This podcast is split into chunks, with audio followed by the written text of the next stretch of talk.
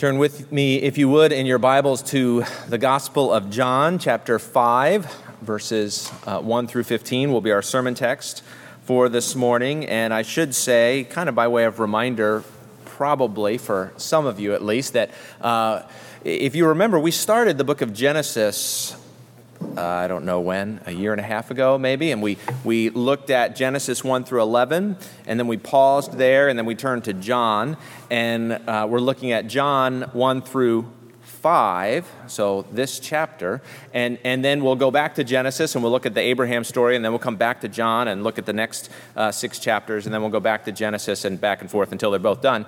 Uh, the idea there is because I take so long to get through any given book, if we just did Genesis or John, we'd be in it for like two, three years, and uh, we, we, want we want to we want to get kind of a, an even uh, measure of Old and New Testament. So we're going to bounce back and forth between Genesis and John for a little bit. So uh, I say that because we have uh, three sermons in. Uh, John 5, I think three, three sermons in John 5, and then we'll be back in the book of Genesis, uh, picking up at Genesis 12, I think, although I'm not, there might be a few verses at the end of Genesis 11 that we haven't looked at. So, um, so that's just FYI.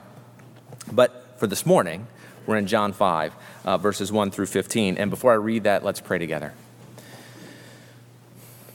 Our Father, we uh, thank you for your word. We thank you uh, for, as, as was prayed earlier, we thank you for the privilege of being able to gather together, uh, of, of being able to, to gather as your people in your presence uh, on your day to celebrate uh, your victory in the gospel. And we pray, Father, that uh, you would be with us now, that you would pour out your spirit on us, that you would uh, give us minds to understand, ears to hear, uh, hearts to believe everything that you have in your word. We pray that you would guide my lips, guide my words, help me to speak what is true and right and good, and help us to receive what is true and right and good in a way that uh, brings glory to you, but also uh, is edifying to each one of us.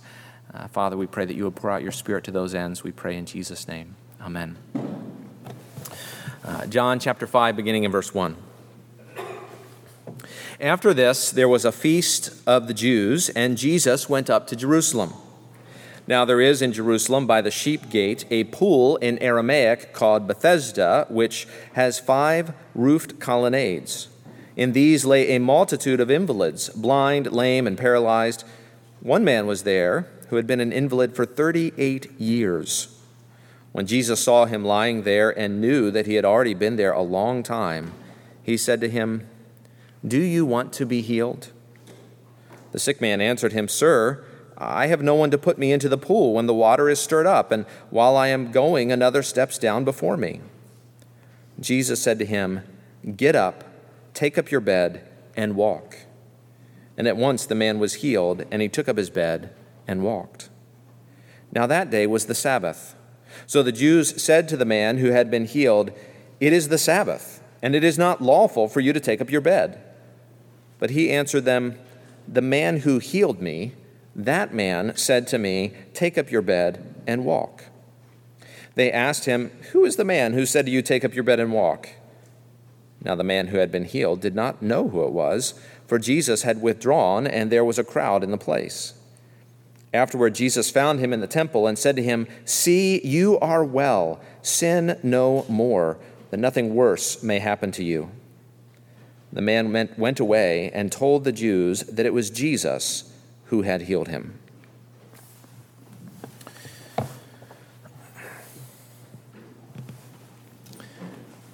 Do you want to be well? It's kind of a bold question. Uh, Jesus asked it of a lame man, someone who had been sick for 38 years. It, it could actually seem uh, cold or uncaring, uh, asking someone who seems trapped if they want to be free. Is Jesus testing him? Uh, what is he getting at?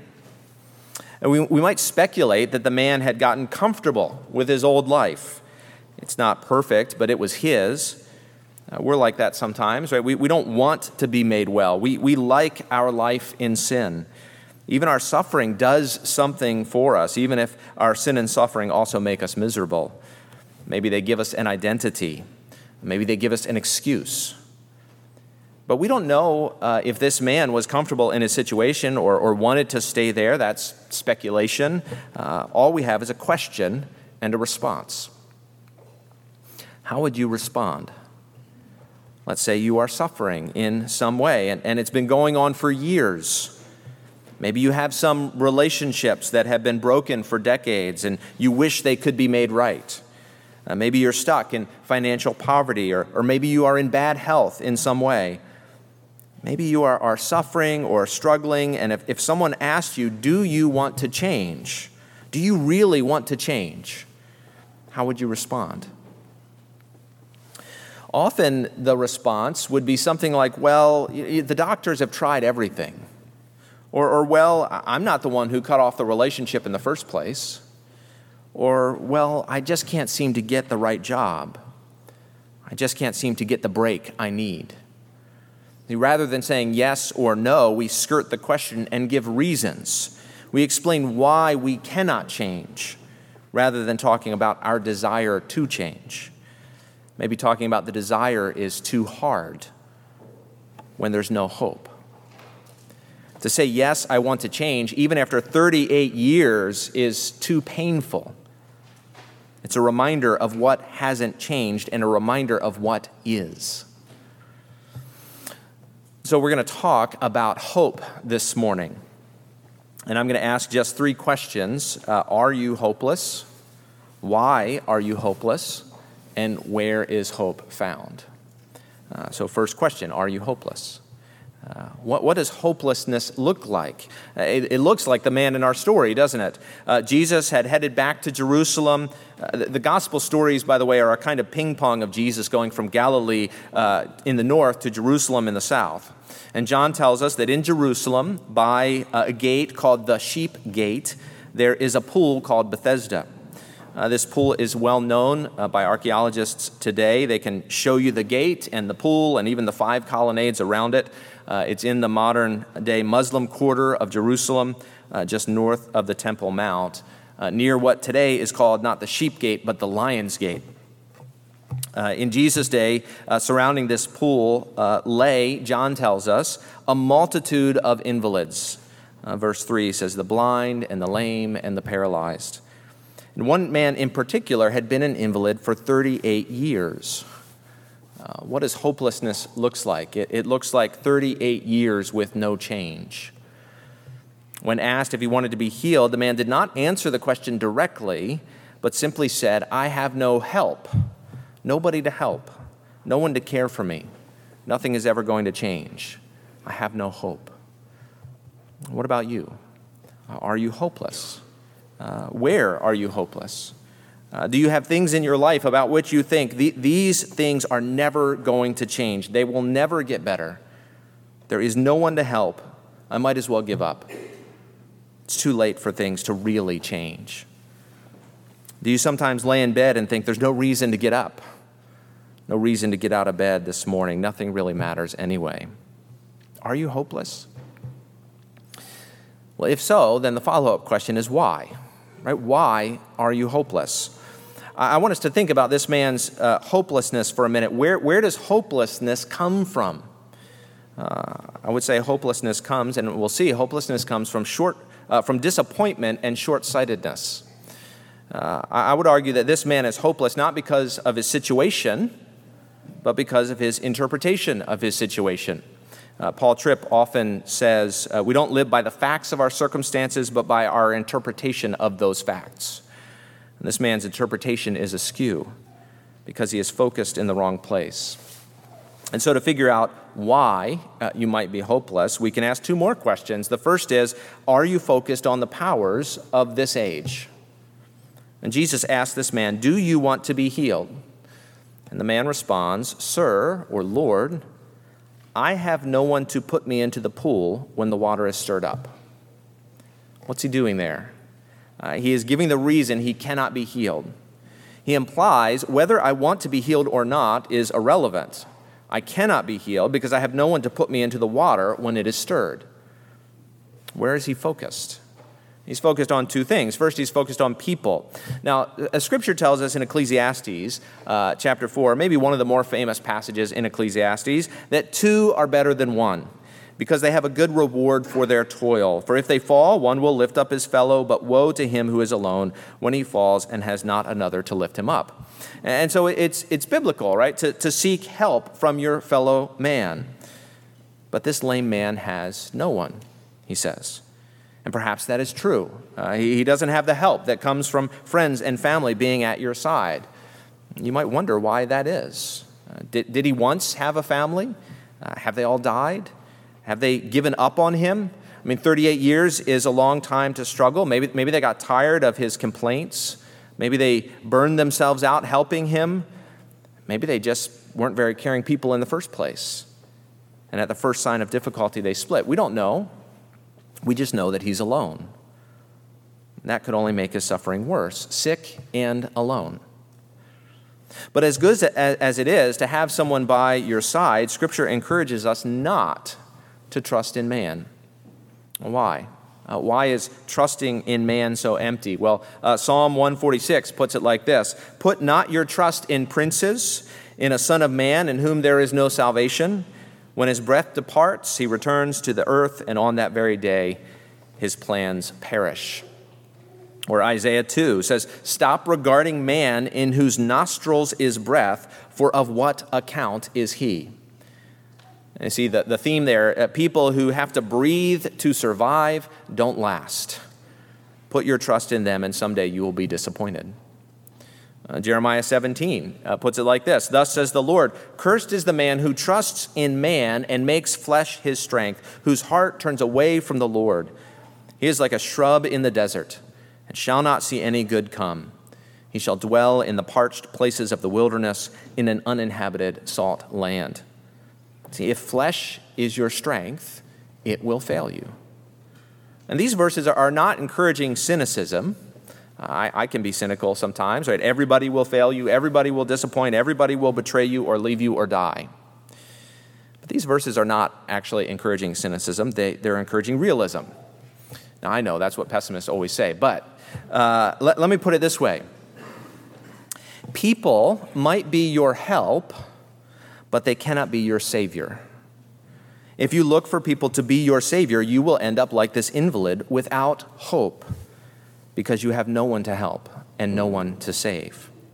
Uh, this lame man was focused on people. I have no one to help, and superstition. Uh, there was a belief that later scribes actually inserted into the text to explain what was going on here. You'll notice, if you look closely, that your text has no verse 4 but uh, because as textual scholars realized this was a later addition, an explanation uh, for people, comparing later Greek texts with earlier Greek texts, uh, they took it out and put it in your footnote. So at least in the ESV, it's there in a footnote. And, and that belief or that superstition uh, that, that made it in was this that an angel of the Lord would come down and stir up the waters. And whoever jumped in first after that angelic stirring was healed. Hence, this man's hopelessness. I have no one to put me into the water. Uh, right? If, if life is a race and I'm lame, then I'm going to lose every time. And that's where this man is. Notice to what he was looking human strength and superstition. And if you are looking to human strength and superstition, what are you left with when they fail? Nothing. No hope.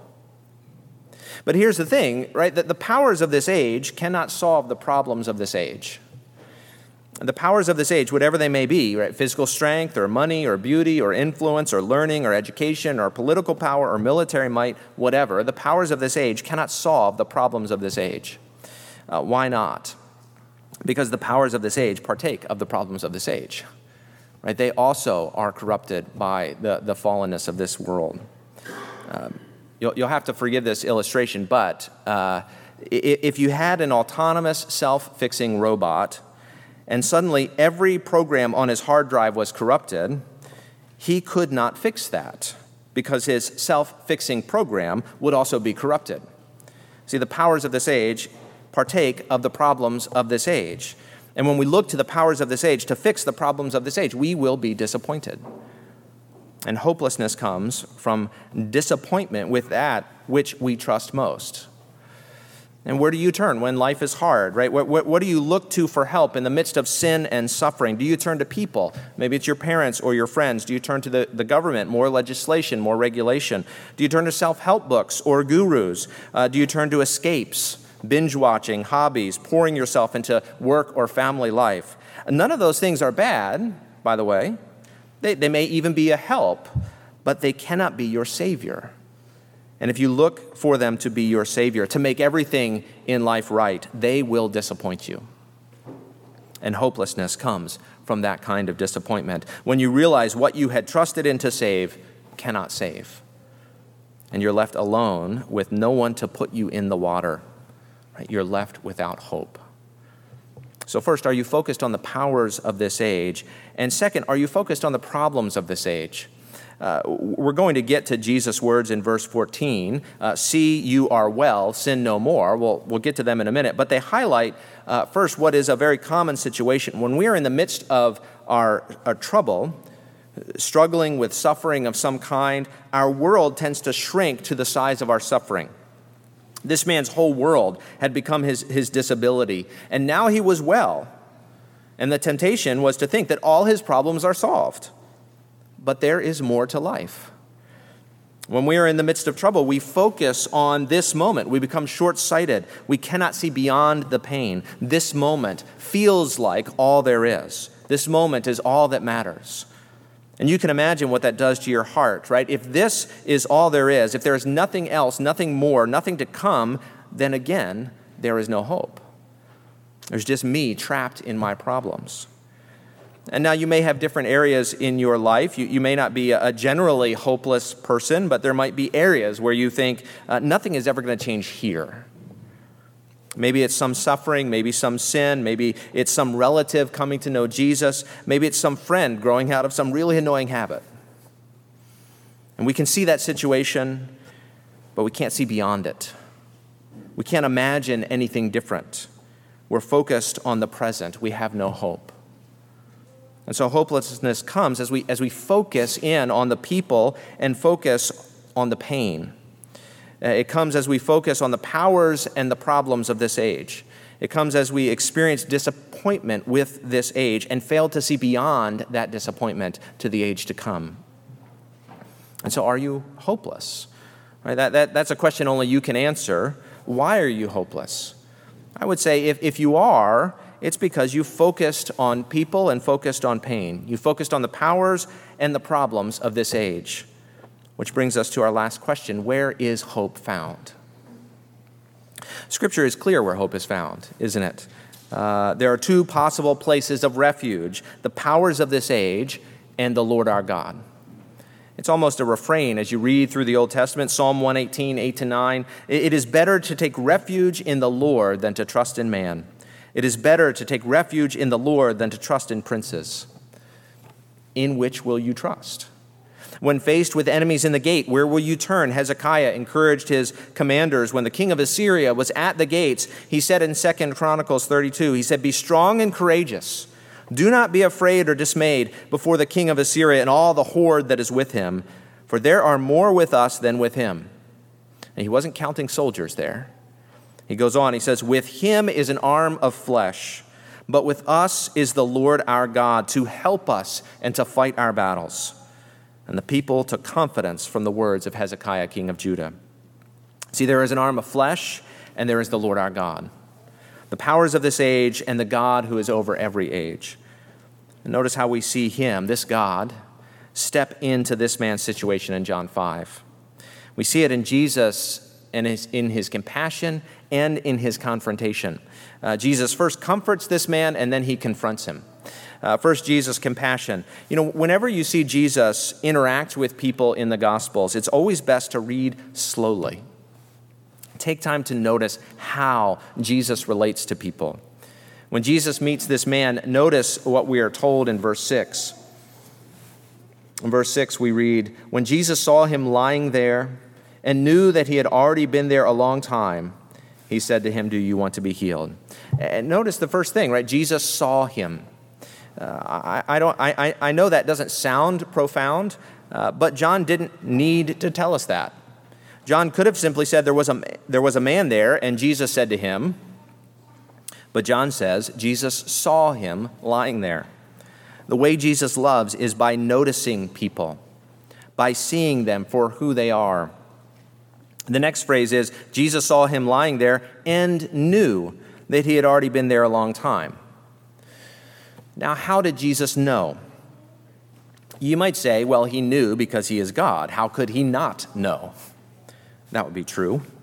Uh, but in general, Jesus interacts with people in his humanity, man to man, as it were. And I think it's fair to say that Jesus knew he had been there a long time because he saw him. He, he looked at him, he noticed him.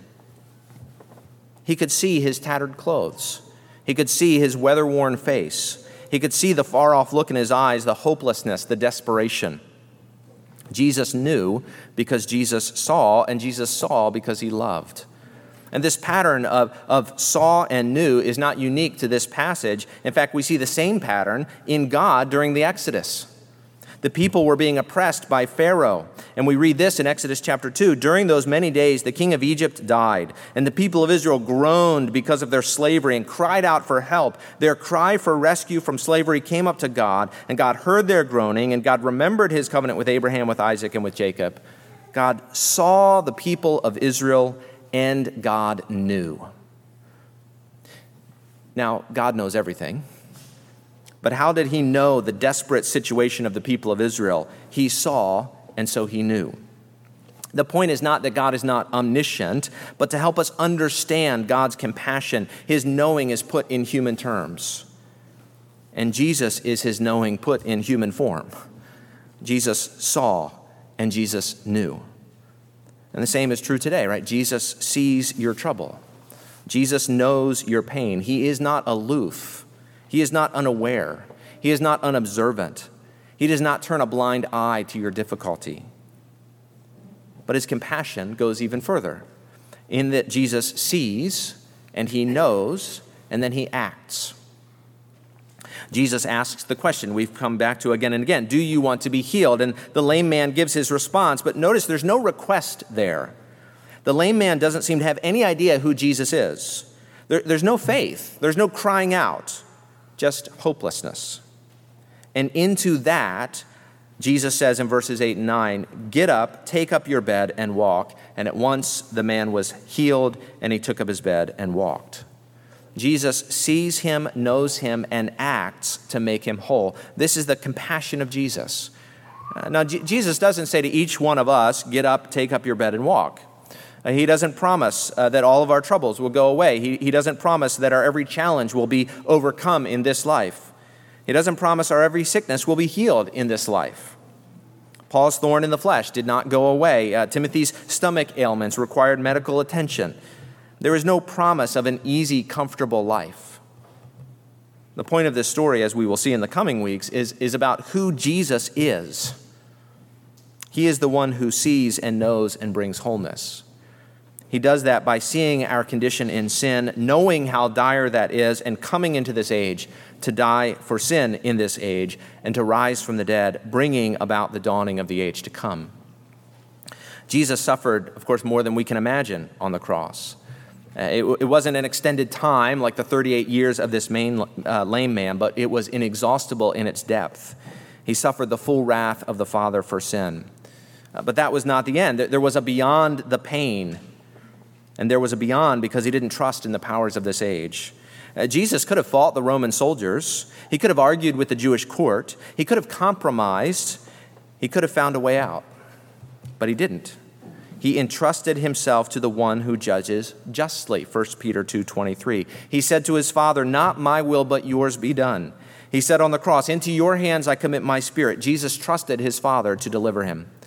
And he looked beyond the pain he wasn't thinking how can i make this stop he wasn't thinking all that matters is overcoming this opposition he wasn't thinking if i go to the cross it's all over he was thinking your will be done his great desire was to do the will of the one who sent him and to accomplish his work, the work of redemption.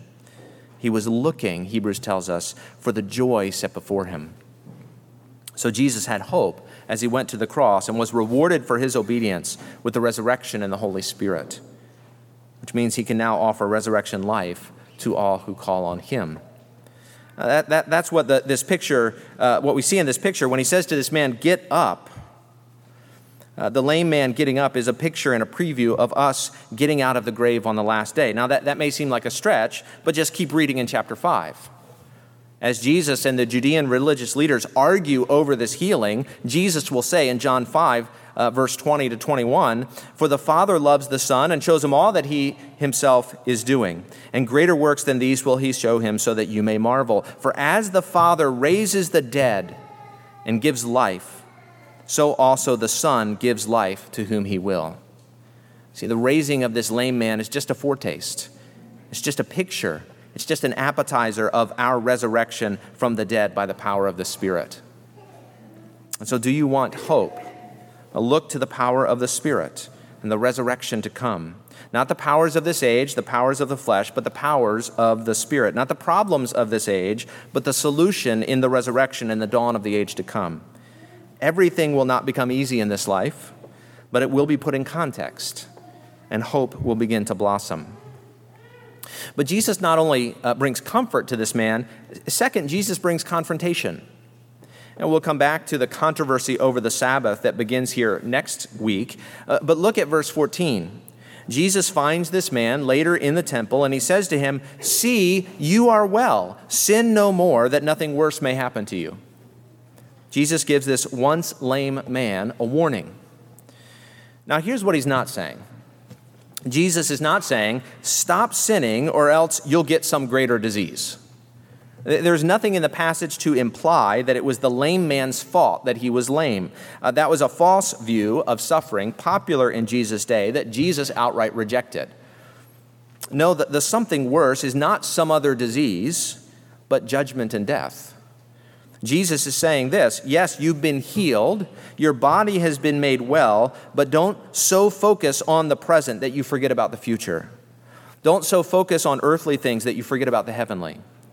And remember, that's what keeps happening in these stories as we see Jesus interact with people. As Jesus talks with people, he speaks of heavenly things, but they misunderstand him repeatedly because their minds are on earthly things. So Jesus says uh, to Nicodemus, You must be born again. And Nicodemus can't understand how one can get back in his mother's womb. Uh, Jesus says to the woman at the well, I have living water. And the Samaritan woman wants that water, so she doesn't have to keep coming out to the well. Jesus says uh, to his disciples that he has food to eat that the disciples don't know about, and they wonder who brought him Chick fil A. Right? Consistently, people are focused on pre- the present and the earthly, and Jesus wants us to lift up our eyes. And so he says to this man, Yes, your body is well, but you are more than a body.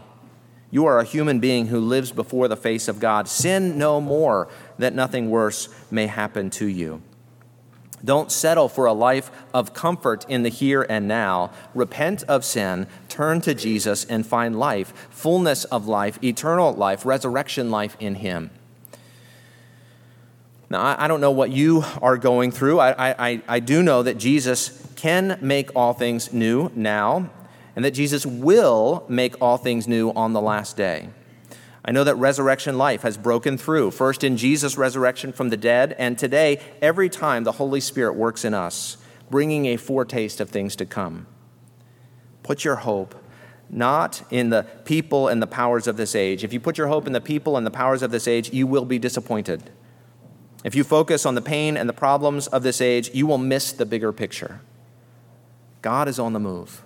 He is at work to bring life. Look to Jesus, trust in Him, enter into that life, and you can have hope in a better day. Let's pray. Our Father, we do pray that you would give us hope in that day, in the resurrection to come. Uh, give us hope in the work of Jesus, in his completed work on the cross, in that future work of resurrection, and even in his work presently by his Spirit at work in us. Father, give us hope in Jesus. Father, we pray that you would pour out your Spirit on us to increase our hope, increase our faith, increase our hope. We pray in Jesus' name. Amen.